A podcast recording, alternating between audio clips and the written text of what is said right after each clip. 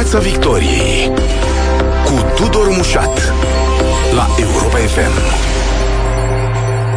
Bun găsit uh, tuturor! Bine v-am regăsit în 2023 pe frecvențele radio, pe site-ul europa.fm.ro și pe pagina noastră de Facebook, unde suntem uh, live în acest uh, moment ca să discutăm despre un an preelectoral crucial, un an în care probabil foarte multe sau cele mai multe dintre deciziile uh, politice și de politici publice, cele care ne privesc pe toți, vor fi luate cu ochii la alegerile din 2024, cu ochii pe sondaje, cu ochii unul pe mișcările celuilalt în coaliția de guvernare și, evident, cu ochii unii pe mișcările celorlalți în raportul putere-opoziție. Uh, Invitatul uh, meu este fostul premier Ludovic Orban, președintele Partidului Forța Dreptei. Bună seara! Bună seara, mulțumesc de invitație, salut uh, radioascultătorii.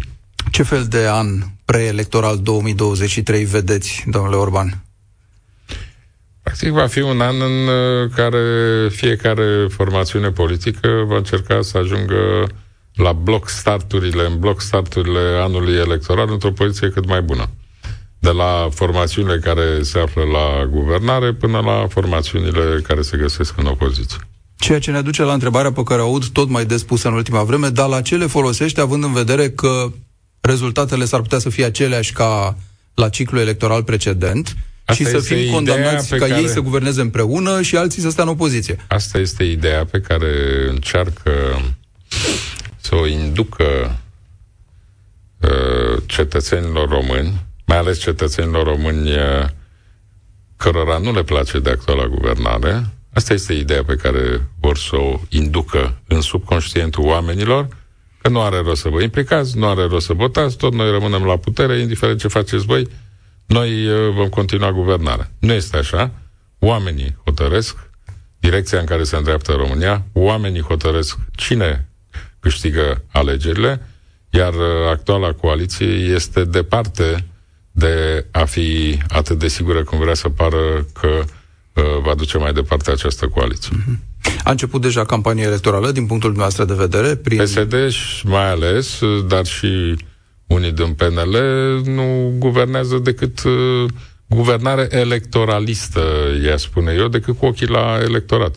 Să încerce să mai câștige niște voturi. Mai dau o pomană, mai dau un voucher, uh, mai uh, găsesc niște bănuți să mai facă vreo plată, să fie concurență între ei care dă mai mult. Nu i-ați văzut că e distractivă.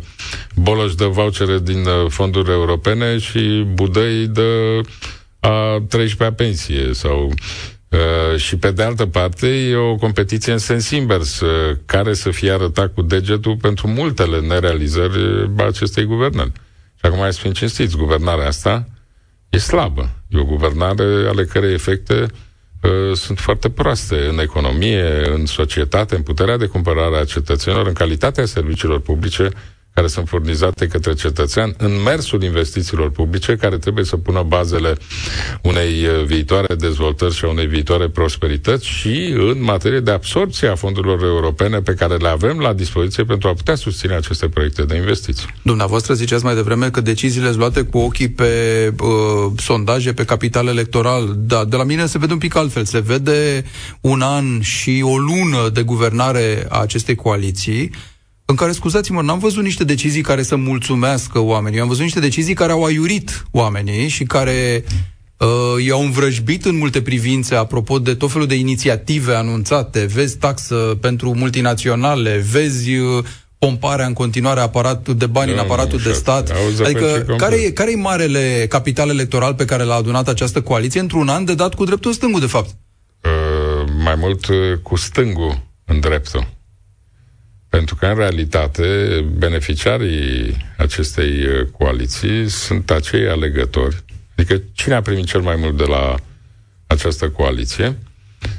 În general, votanții care sunt înclinați să voteze cu PSD-ul. Eu nu adică știu, dacă, dacă zona publică, mine, spune nimeni, n-a primit nimic zona coerent publică, anul ăsta. Zona publică, zona celor care trăiesc pe pensii sociale, zona celor care trăiesc cu ajutoare sociale, că au primit vouchere, au primit diferite alte forme de... Bun, acum și cu alte, multe, alte foarte forme, multe sincope. Alte totuși. forme de sprijin, dar în general, dacă ne uităm, clasa de mijloc, oamenii activi economic, oamenii care muncesc sau oamenii care au muncit, oamenii care într-adevăr, duc practic greul dezvoltării societății, sunt faltați la tot pasul.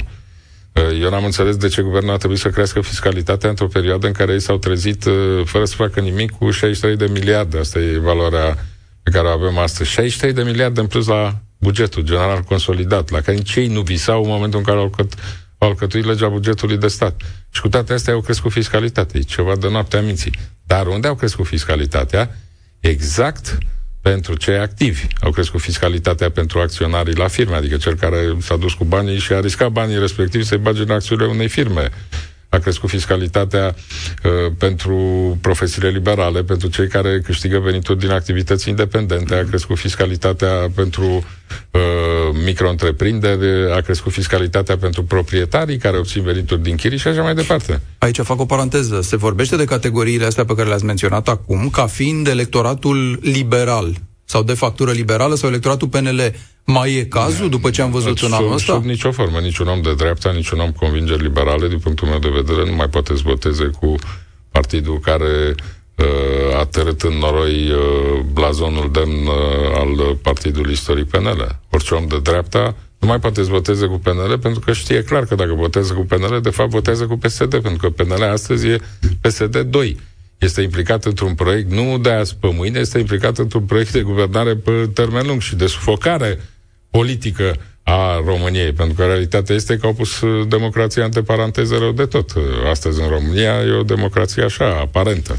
Bun, dincolo de categoriile astea electorale cu vouchere, ajutoare și așa mai departe, e o importantă categorie electorală sau o armată de partide care este cea a administrației uh, a funcționării de stat. Asta mizează și PSD. Păi da, da, aici iertați-mă, dumneavoastră, de pildă, PNL-ul dinainte, sau dumneavoastră personal, ca premier, n-a, n-ați avut niciun rol în, în gonflarea acestei uh, structuri care înghite din ce mai, în ce mai mulți bani, că acolo nu sunt doar de clientela psd Mă refer la zona publică, a, a funcționarilor publici, cei care toacă o grămadă păi de da. bani, care au o grămadă de sporuri, a căror existență e mereu un mare semn de întrebare, de ce avem nevoie de atâția, ce fac ei cu adevărat? Deci eu am avut chiar inițiative în sensul ăsta, o reducere a sporurilor, o inițiativă care, din păcate, nu am putut o duce la bun sfârșit.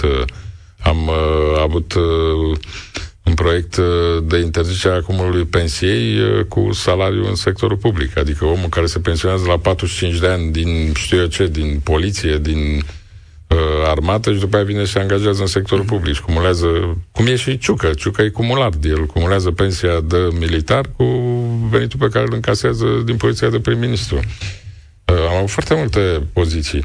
Uh, eu, de exemplu, am uh, blocat aplicarea legii privind pensiile speciale pentru aleși locali. În mandatul meu au fost desfințate pensiile speciale prin lege de Parlament. Sigur că ulterior, în alta curte de casație și justiție a atacat la CCR și legea a fost declarată neconstituțională. Pensiile speciale ale parlamentarilor au fost desfințate în februarie 2021. Eu am condus ședința, eram președintele Camerei uh, Deputaților și am condus ședința în care s-au desfințat pensiile speciale. Nu mă puneți pe mine în categoria asta. Am avut o relație bună cu primarii, pentru că primarii, în general, care au proiecte de dezvoltare, oferă o perspectivă pentru o viață mai bună, pentru o creștere a calității vieții, pentru o creștere a oportunităților de a uh, obține venituri, de a avea locuri de muncă, de a Uh, dezvolta activități în uh, comunitatea locală, dar în general am fost orientat uh, spre programe de investiții către comunitățile locale, nu spre pomeni care sunt date ca să cheltuiască. Noi, de exemplu, am votat împotriva sistemului de plată în sectorul public, de exemplu, pentru administrația locală, care este pe grilă raportată la salariul viceprimarului, cu venit maxim salariul viceprimarului și multe alte lucruri. Uh, iar convingerea mea este că avem o administrație mult prea stufoasă, prea multe ministere, prea multe agenții, prea multe localități, deci prea multe administrații locale. În mod normal ar trebui reduse la jumate administrațiile locale. De asemenea, avem prea mulți angajați în uh, sectorul uh, public, iar dimensionarea este complet neoptimă. Și, din păcate, Uh, administrația a fost distrusă în ultimii 15 ani, mai ales uh, cu angajările făcute pe pilăraie politică în care practic nu s-au mai făcut concursuri pe bune în care să fie aduși oameni. E, aici întrebam, e doar responsabilitatea PSD-ului sau a fost și responsabilitatea... În ceea ce mă privește pe mine, eu n-am putut să fac niciun concurs pentru organizarea... N-am putut să organizez niciun concurs pentru că Parlamentul, cu majoritatea PSD-istă, mi-a interzis să organizez orice concurs Uh, de intrare sau de ocupare a unei funcții publice de execuție sau conducere prin legea 55. Pensiile astea speciale, că ați pomenit de ele, uh, care trebuie reformate ca să primim bani din PNRR, uh, cum vedeți soluționată problema asta? E de fațadă? E o mascaradă? Ce se întâmplă zilele astea? Sau are păi șanse să, e... să reformeze sistemul până la urmă? Uh, actul normativ în concepția guvernamentală e o frecție la un picior de lemn. Aici ori e serios și mergi pe o idee foarte clară că singurul principiu pe baza căruia calculezi pensia e principiul contributivității, ori faci cu afară. Ei au făcut-o cu afară și, de fapt, arată clar prin acest act normativ că ei nu vor să desfințeze pensiile speciale. De ce nu desfințează pensiile speciale pentru parlamentari? De ce nu desfințează pensiile speciale pentru aleși locali? De ce nu desfințează pensiile speciale pentru diferite categorii de angajați ai diferitelor instituții publice? De ce nu uh, creează într-adevăr un uh, mecanism uh, serios uh, de calcul al uh, pensiilor pentru aceste categorii care au beneficiat efectiv de niște avantaje care, din punctul meu de vedere, nu se justifică. Există un principiu al legalității în fața legii, da? Uh, păi dacă unui om care lucrează în construcții sau unui om care lucrează în fabrică sau unui om care are o activitate inclusiv de birou într-o dăstanare, uh, îi se calculează pe baza contribuției pensia, de ce să altor categorii să li se calculeze pensia pe alt criteriu decât pe criteriul contributivității? Este o nedreptate care este făcută față de ceilalți și e de fapt o încălcare a principiului de egalitate în fața legii, fără privilegii și fără discriminare, care este prevăzut în Constituție. Amenințările astea ale magistraților că părăsesc repede sistemul, că golesc sistemul, că pe banii ăștia, pensiile speciale sunt un fel de garanție Domnul a actului Mușat. de justiție Domnul onest, Mușat. cum ne-a zis șefa deci Curții motivarea Supreme. principală pentru aceste pensii speciale, pe care o folosesc nu numai și magistrații și alte categorii, este aceea că iau anumite interdicții, restrângeri de a obține venituri din alte tipuri de activități. Sunt de acord. Dar această restrângere de venituri funcționează pe toată perioada în care omul este activ. Tu trebuie să-l compensezi nu printr-un calcul diferit al pensiei, ci tu trebuie să-l compensezi printr-o salarizare mai bună, pentru că dacă el are o salarizare mai bună, atunci, pe principiul contributivității, inclusiv pensia va fi mai bună. Exact. Deci tu trebuie să-l compensezi pe salariu, da? Acolo trebuie. Când faci ierarhia Uh, grilelor de salarizare în sectorul public, să-i pui pe o treaptă superioară, cum și sunt uh, o mare parte dintre cei care uh, beneficiază de pensii speciale, pe o treaptă superioară de salarizare, astfel încât uh, să le poți calcula pe baza principiului contributivității pensia respectivă. Asta e o teză care nu se susține efectiv. Uh-huh. Uh, sigur că acum mai e o problemă și aici eu vă spun uh, foarte limpede după deciziile Curții Constituționale, care până acum a declarat neconstituționale trei legi de desfințare a pensiilor speciale, iar în ultima decizie a Curții Constituționale a mai statuat un principiu că nu poți uh, să modifici o pensie care a fost câștigată, chiar dacă ea nu este pe principiul contributivității, decât pentru viitor. Nu poți să afectezi... Uh, cam asta spune Curtea Constituțională în ultima decizie. Eu vă spun sincer, eu nu cred că această Curte Constituțională uh, va declara constituțională vreo lege de desfințare a pensiilor speciale și nu este exclus, dacă vrem să desfințăm pensiile speciale, să modificăm, să trebuiască să modificăm Constituția și cu banii din PNRR, cum o să rămână? Că e, România vor să vadă... Ascultați-mă, în PNRR nu scrie desfințarea pensiilor speciale. Sunt scrie folosite... reformă, dar dacă reformă o reformă, nicio schimbare, ce facem o reașezare, o regândire, o de-asta. Au fac niște mici niște mici corecții. Cam ce vor ei să facă? Să nu depășească uh, salariul pe care îl încasează ultimul salariu pe care îl are uh, pensia să nu depășească valoarea ultimului salariu, să se calculeze nu pe șase luni, ci pe o perioadă mai lungă de 12 luni. Adică sunt niște coafări, dar în sine nu este atacată frontal problema Uh, calculării pensiilor pe baza principiului contributivității. Bun. Apropo de decizii atacate frontal, ce decizii credeți că se vor lua sau care nu se vor lua, deși ele sunt așteptate în 2023, tocmai pentru că uh, cei din coaliție sunt cu ochii pe sondaje și pe alegeri? Adică ce o să evite cu obstinație să facă în 2023 păi din ceea ce se cere? orice reformă. o să evite să facă orice reformă. De exemplu, am vorbit de reforma pensiilor speciale, de reforma da. administrativă. Mi se pare normal să ai o mie de localități care au uh, sub uh, o mie de locuitori și să ai două, peste 2500 de localități ale căror venituri proprii uh, practic nu-ți permită nici măcar asigurarea cheltuielor de funcționare. Nu este normal. Trebuie optimizată administrația, trebuie făcută o reformă, trebuie redusă Mai numărul putem de să sperăm că asta se va face trebuie cu un an înainte de numărul de, de agenții, trebuie redusă numărul de agenții, trebuie redusă numărul de ministere, trebuie diminuați numărul angajaților din sectorul public. Păi facem digitalizare.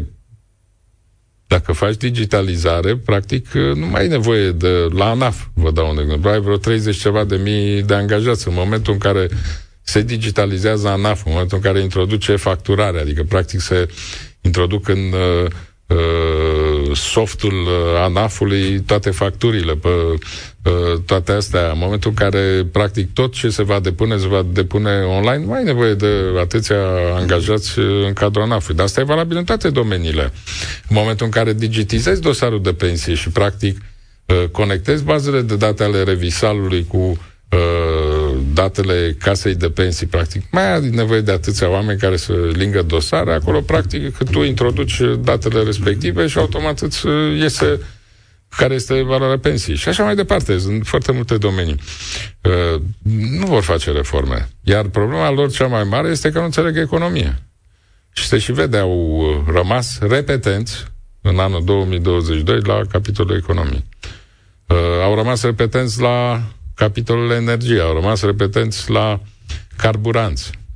În mare parte, inflația a fost generată de creșterea prețurilor la energie și a răspunsului nepotrivit pe care l-a dat actuala guvernare în momentul în care a început creșterea prețurilor la energie și datorită creșterii prețurilor la combustibil. Guvernul a pierdut lupta cu inflația pentru că nu a atacat cauzele principale ale inflației, care cauze sunt generate în special de costurile care au crescut dramatic uh, pe carburanți, pe energie, pe materii prime și așa mai departe. Și nu a luat din timp măsuri. Noi, de exemplu, pe carburanți am propus reducerea la jumătate a accizei și reducerea la TVA-ului de la 25 la 5% pe o perioadă de 6 luni cu posibilitatea de prelungire de încă 3 luni. Dacă s-ar fi luat măsura în ianuarie, când am depus proiectul de lege, practic inflația ar fi fost mult mai mică. Pe energie, de asemenea, am avut Știți că și astăzi plătim pe energie acciză și astăzi plătim bonusul de cogenerare în condițiile în care companiile care produc au niște profituri absolut uh, nesimțite. Uh, noi plătim în continuare bonus de cogenerare și așa mai departe. Sunt doi miniștri cheie în toată povestea asta, că tot ați pomenit de energie. Unul e al finanțelor de la PSD, e invizibil, nu contează. Celălalt însă e foarte vizibil și în sens negativ. Domnul Popescu, pe care l-ați avut și noastră în uh, guvern, și care ce face el acolo, după părerea dumneavoastră? Adică e atât de rău pe cât A fost complet să spune sau domnul Popescu e o valoare nedescoperită, într-un Hai, fel? Hai cum să fie o valoare nedescoperită. Păi... Domnul Popescu a fost depășit complet de situație. Uh, cât a lucrat cu mine, cât a lucrat cu mine, uh, cât de cât uh, eu am alt, uh, eu înțeleg uh, fenomenul din domeniul energiei, din domeniul economic și am avut o colaborare decentă. Adică nu pot să zic că dar a fost necesar să intervin de mai multe ori. Pe de altă parte, avea o altă abordare. Acum mi s-a părut complet depășit de situație, plus complet inadecvat, incapabil să explice fenomenele, incapabil să comunice. Acum vă explicați că nu l-au sacrificat până acum, că și pe liberali cred că i-a enervat prestația domnului Popescu, așa din, din câte ne-am dat seama. Păi din guvernul ăsta ar fi trebuit să plece aproape toți. Nu sacrificați pentru că partidele tolerează incompetența, lipsa de rezultate, uh, tolerează uh, practic uh, deciziile nocive. Numai că problema este că cel care ar trebui să fie exigent este premierul. Numai că premierul are o putere de înțelegere limitată, ca să mă exprim eufemistic, în plus are el însuși o situație din cauza plagiatului, din cauza lipsei efective de legitimitate, pentru că nu este un om care să-și fi câștigat legitimitatea printr-o activitate democratică în care oamenii efectiv să aibă încredere în leadership-ul lui, să-l cunoască uh, și de asta. El e pus acolo de Iohannis, hai să fim cinstiți. E pus de sus, fără niciun fel de sprijin în uh, bază. Și el nu are exigența necesară pe care trebuia să o impună în uh, activitatea ministrilor, în conducerea guvernului și în fixarea ritmului după care funcționează guvernul. Piața Victoriei la Europa FM. Vă reamintesc, invitatul ediției este Ludovic Orban, fost premier, președintele Partidului Forța Dreptei, pentru că vorbim de postul premierului. Ar trebui să se petreacă rotația la guvernare în mai anul acesta. O vedeți întâmplându-se, domnule Orban? În proporție de 90%, da. Nu-mi doresc chestiunea asta, voi face tot ce depinde de mine ca PSD-ul să nu pună mâna pe conducerea guvernului, dar uh, eu cred că Iohannis va reuși să impună conducerii PNL realizarea rotației, pentru că în mare parte depinde de președinte. Pentru că aici trebuie să se întâmple unul, demisia premierului în funcție, Ciucă, Iohannis îl controlează pe Ciucă, practic Ciucă e emanația lui Iohannis. Și al doilea lucru care trebuie să se întâmple depinde tot de Iohannis, desemnarea premierului, respectiv Ciolacu. Ori aici, cred că Iohannis, uh, ca să își apere propria piele, uh, va impune realizarea rocadei, deși asta înseamnă, practic, uh, un risc major de a preda România pe termen lung către PSD ziceți că să-și apere propria piele, dar Iohannis e un președinte la final de mandat, va fi deja la finalul mandatului când va, vor avea loc alegerile din 2024, adică ultimul an de... Păi da, dar rocada se face anul ăsta. Păi da, are. rocada se face anul ăsta, dar ce miză mai are? Că până acum aducea PSD la guvernare cu PNL, deja păi a fost o gălușcă greu de înghițit. Acum o să fie și mai greu de înghițit să spui nominalizezi premier PSD. Domnul Mușat, dacă nu-și dă demisia Ciucă dacă nu nominalizează premier pe premier PSD, conform protocolului, da. că practic este un protocol care s-a încheiat, pe care eu am votat împotriva lui când eram în PNL, și dacă ar fi fost prezenți cei 18 de membri ai delegației permanente care ar fi trebuit să fie prezenți la vot și ar fi votat conform convingerilor, n-ar fi fost aprobată și ar fi uh, picat acest proiect. Dar asta e istorie. Uh, conform protocolului, asta este, asta scrie în protocol.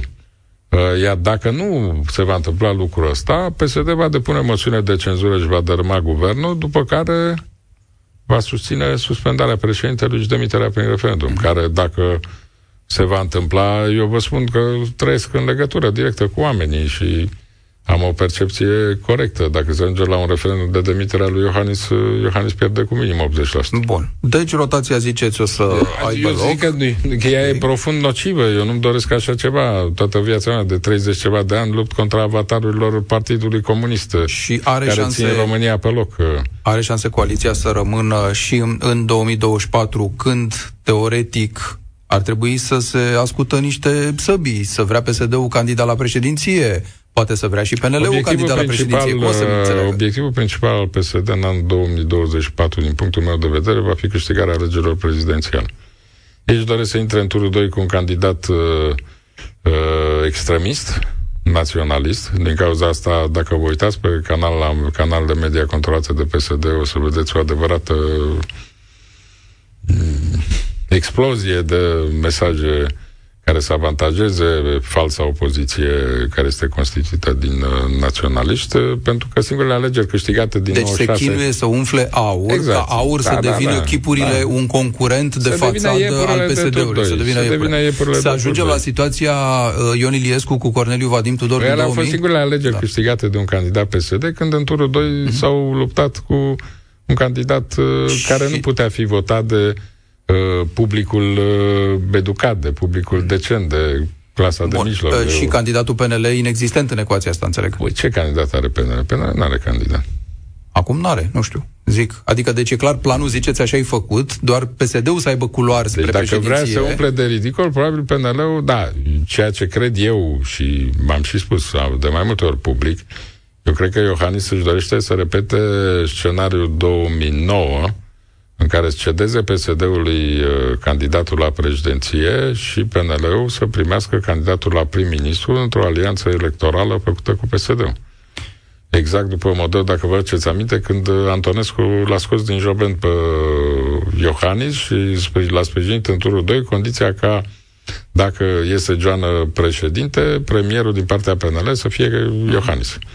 Cam asta, cam asta gândește Iohannis, din punctul meu de vedere. Din cauza asta, a făcut tot ce a făcut uh, uh, călcând în picioare democrația, Constituția, uh, practic călcând în picioare toate angajamentele pe care și le-a luat față de 6 milioane și jumătate de români care și-au pus speranțele în el. Numai și numai pentru a nu se pensiona și pentru a avea o perspectivă după 2024, care nu e altă perspectivă decât asta pe care o planifică. Asta nu înseamnă că se va întâmpla neapărat asta. Pentru că mai curge multă apă pe Dâmbovița până în 2024 uh, ar putea apăra așa numitele lebede negre care să schimbe... O să apară foarte multe, să multe, foarte multe foarte multe situații neprevăzute care, practic, să schimbe acest plan. Eu mi-aduc aminte de 2014, când socoteala USL de acasă era nu la se putere. potrivește da. cu socoteala din tără. Uniunea Social-Liberală era la putere, părea că unul dintre ei va fi candidat la președinție, celălalt va prelua postul de premier, după care s-au hotărât amândoi să candideze la postul de președinte și s-a rupt înțelegerea. Acum nu știu dacă e o paralelă care să poată fi făcută cu epoca aia. Nu, Antonescu Ponta... a decis să rupă USL-ul când și-a dat da. seama că Ponta vrea să candideze la prezidențiale, Tocmai. deși înțelegerea în cadrul USL era ca Ponta să fie premier și Antonescu președinte. Și Antonescu președinte. Pe asta zic. Și acum s-ar putea ajunge la aceeași situație să încerce păi, Iohannis acum... să fie premier și să lase PSD-ului președinția, dar să nu a, iasă. Antonescu, Antonescu nu vreau să vă redau ce le-am spus eu în delegația permanentă, dar toată lumea ține minte ce le-am spus eu acolo, că practic uh, au gândit prost, uh, pentru că Ponta ajungea premier în 2012, iar alegerile prezidențiale erau în 2014 și probabilitatea ca Ponta, odată instalat ca și premier în 2012, să își mai respecte cuvântul față de Antonescu în 2014, era egală cu zero, ceea da. ce s-a și întâmplat.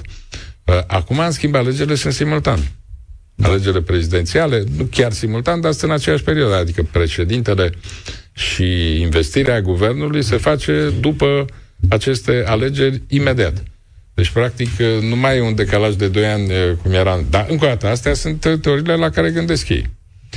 Din punctul meu de vedere, singura modalitate de a putea răspunde în mod eficient acestei strategii a PSD-ului este o coalizare de centru-dreapta, care să redea speranța publicului de dreapta și care să creeze un vehicul politic care să aibă capacitatea, în primul rând, să dea un candidat care să intre în turul 2 și, în al doilea rând, odată ajuns în turul 2, să aibă capacitatea să bată PSD, candidatul PSD, chiar dacă acest candidat PSD va fi sprijinit de conducerea PNL într-o eventuală alianță. Calculele astea deja se fac domnule Orban, în rândul partidelor pe care dumneavoastră le reprezentați ca fiind această alternativă? Că mi imaginez că inițiați discuții, nu știu, cu USR-ul, cu PMP-ul, poate. Cine avem, se mai revendică pe culoarul ăsta de dreapta? Avem, noi avem discuții, avem o colaborare la nivelul Parlamentului cu USR. PMP nu e reprezentat în Parlament, dar avem o relație bună la nivelul organizațiilor locale, la nivelul administrației locale, cam ăștia pilonii de construcție, ca să fim cinstiți. Uh, alte forțe politice care să fie cât de cât pe zona de centru-dreapta, care să uh, fie pe zona publicului uh, care își dorește altceva, public care își dorește reformă, modernizare, care își dorește ruperea tuturor lanțurilor de complicități care țin societatea românească și care creează toate uh, Uh, discrepanțele astea, cam pe zona asta zic eu că e construcția. Vom vedea.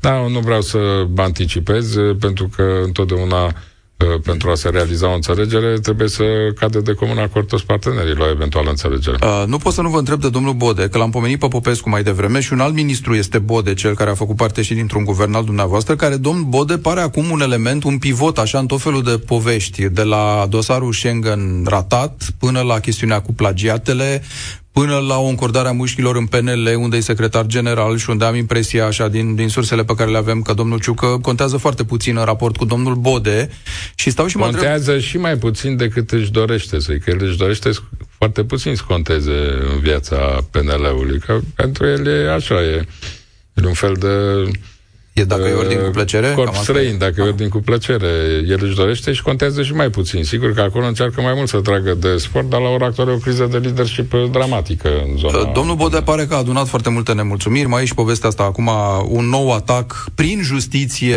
la adresa universității care îi studiază lucrarea de doctorat. Înțelegem că se îndreaptă spre un verdict de plagiat pe care vrea să-l blocheze cu orice chip. Cât mai rezistă domnul Bode și dacă odată cu dispariția poate a domnului Bode de la interne, nu știu, avem șanse mai mari să rezolvăm povestea Schengen? Deci, în condiții, în circunstanțe normale, Bode ar fi dispărut din uh, peisaj. Aici, uh, în schimb, e o situație bolnăvicioasă care cât de cât îi mai dă o șansă lui Bode să scape. Pe chestiunea cu plagiatul, cine trebuie să-i ceară demisia? Ciucă, care este și președinte penal și premierului, adică uh, superiorul lui pe ordine ierarhică în cadrul guvernului. Păi Ciucă e la fel de plagiator ca și Bode. Cum să-i ceară Ciucă, care este în aceeași situație în care el a împiedicat printr-un proces mm, o malversațiune mizerabilă care miroase de la kilometri distanță, pute efectiv, printr-un proces cu o entitate din cadrul Ministerului Educației care e subordonatul guvernului, uh, UFCD, a împiedicat să pronunțe CNATCU, care e entitatea uh, care este abilitată prin lege să se pronunțe asupra uh, diplomelor uh, și titlurilor, a împiedicat CNATCU să se pronunțe asupra eventualului plagiat uh, din lucrarea sa. Păi Ciucă e cel care trebuie să-i ceară demisia lui Bode. Păi cum să o facă Ciucă să-i ceară demisia lui Bode pe motiv de plagiat când ele cu musca pe căciulă. Asta e primul. Al doilea ar fi trebuit să-și dea demisia după eșecul lamentabil în ceea ce privește integrarea României în Schengen. Eu am spus și o repet, România a luat decizii greșite. Noi, unul la mână, nu trebuia să rămânem cuplați de Bulgaria, pentru că era clar că Olanda, votând împotriva Bulgariei, votează și împotriva României. Și doi, nu trebuia să forțăm introducerea pe ordinea de zi, atâta timp cât știam foarte clar că pentru uh, cancelarul Austriei, care ave, are alegeri în ianuarie în uh, Austria inferioară, era o problemă de viață și de moarte să câștige aceste alegeri ca să rămână în funcție și partidului să rămână principal partid de guvernământ și știam clar că el nu va vota și va uza de dreptul de veto. În condițiile astea, menținerea pe ordinea de zi pentru Consiliul Jai din 8 decembrie a fost o decizie catastrofală. Noi numai că am încasat două voturi împotrivă și că ni s-a respins un drept legitim pe care îl avem, dar nici măcar n-am obținut o promisiune de viitor și astăzi președinția suedeză spune pe bună dreptate că nu va pune pe ordinea de zi integrarea României în Schengen într-un eventual Consiliu Jai decât după ce se clarifică uh, opoziția, adică Austria și, și Olanda Austria și Olandei, da, exact. Și Austria da. și Olandei. Da, da, da. Deci e vorba și de Austria și de Olanda.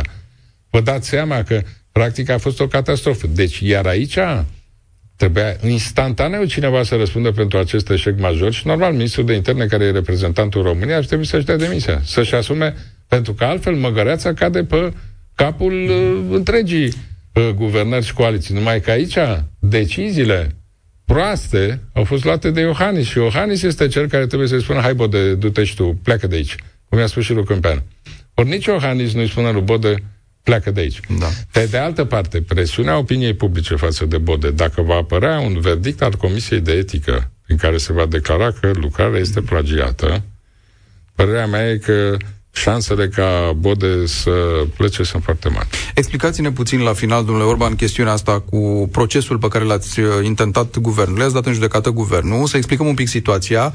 Uh, de peste 2 ani, uh, aproape 50 de localități din România, unele nu, chiar nu, orașe... Sunt, acum sunt 56. 56, iată, nu au primar, pentru că guvernul refuză să organizeze alegeri. În conformitate alegeri. cu legea, plec de la lege. Da. În conformitate cu legea, guvernul... Nici în sectorul 5, uite, că poate un exemplu mai este familiar. obligat, ca în termen de max maxim 90 de zile de la vacantarea unei poziții de primar sau de la dizolvarea Consiliului Local să decide prin hotărâre de guvern data, organizarea alegerilor și data alegerilor. Este obligația conform legii, conform codului administrativ. Nu mai vorbesc de Constituție care garantează dreptul la vot și care stabilește cum se asigură legitimitatea. Uh, acest guvern, în ciuda uh, unor, uh, cum să vă zic, uh, demersuri repetate pe care le-am formulat, nu numai eu, și colegii de la USR și colegii, în general, opoziția a formulat uh, uh, solicitări și a uzat uh, toate pârghile, n-a vrut să facă alegeri. Refuză să emită hotărârea de guvern prin care să convoace aceste alegeri. Gândiți-vă că de 2 ani, un an jumate, un an, de 9 luni, de 8 luni, sunt comunități locale care Blocate, sunt conduse de oameni da. care n-au nicio legitimitate să conducă, care practic administrează bugetul, care uh, iau decizii cu privire la proprietățile, la patrimoniul localităților respective, care angajează în împrumuturi uh, comunitățile locale sau care, respective. din potrivă, nu fac nimic pe principiu că nu, ei nimic, sunt, uh, țin sau care lucrurile nu fac nimic, da. Sau care nu fac nimic, care au niciun fel de responsabilitate. Da. Deci Bun. sunt conduse atunci, ilegal. Ce ar deci rezolva darea în să ajung în situația în care să fiu obligat să apelez la această soluție. Am dat guvernul în judecată pentru a obține din partea unei instanțe o hotărâre judecătorească care să oblige guvernul uh-huh.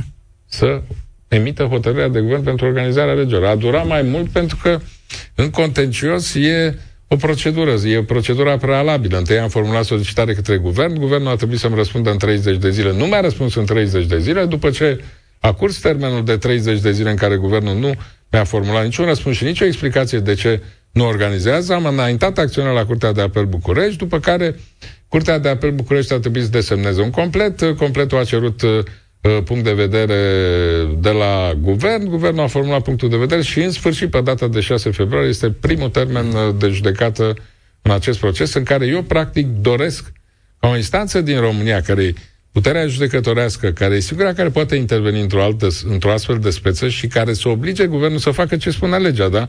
În mod normal, guvernul ar trebui să respecte legea, dar guvernul nu respectă legea, guvernul nu respectă Constituția și, atenție, guvernul nu respectă dreptul de vot al cetățenilor. Sute de mii de români au dreptul să-și voteze primarii și acești sute de mii de români nu sunt lăsați să voteze pentru că guvernul nu își îndeplinește obligația legală. Mulțumesc foarte mult. Ludovic Orban, președintele Partidului Forța Dreptei, azi în uh, Piața Victoriei, pe curent. Piața Victoriei cu Tudor Mușat la Europa FM.